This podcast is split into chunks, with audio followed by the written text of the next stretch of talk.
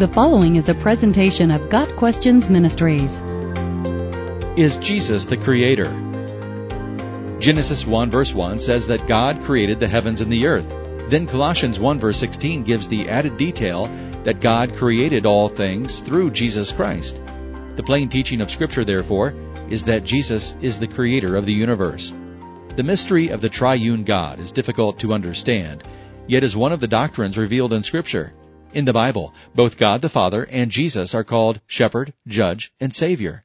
Both are called the Pierced One in the same verse, Zechariah 12 verse 10. Christ is the exact representation of God the Father, having the same nature. There is some sense in which everything the Father does, the Son and Spirit also do, and vice versa. They are always in perfect agreement at every moment, and all three equal only one God. Knowing that Christ is God, and has all the attributes of God, aids our understanding of Jesus as the Creator.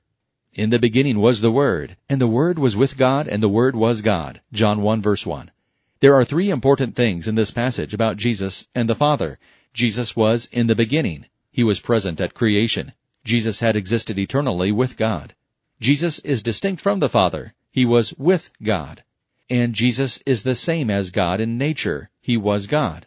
Hebrews 1 verse 2 says, In these last days he has spoken to us by his Son, whom he appointed heir of all things, and through whom also he made the universe. Christ is the agent of God's creation. The world was created through him. The Father and the Son had two distinct functions in creation, yet worked together to bring about the cosmos.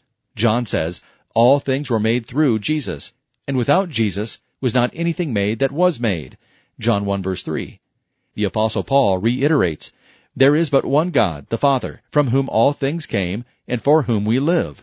And there is but one Lord, Jesus Christ, through whom all things came, and through whom we live. 1 Corinthians 8 verse 6. The Holy Spirit, the third person of the Trinity, was also an agent in creation. Since the Hebrew word for spirit is often translated as wind or breath, we can see the activity of all three persons of the Trinity in one verse.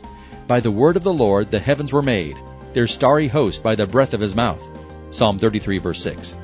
After a thorough study of Scripture, we can conclude that God the Father is the Creator, and He created through Jesus, God the Son. Got Questions Ministry seeks to glorify the Lord Jesus Christ by providing biblical answers to today's questions. Online at GotQuestions.org.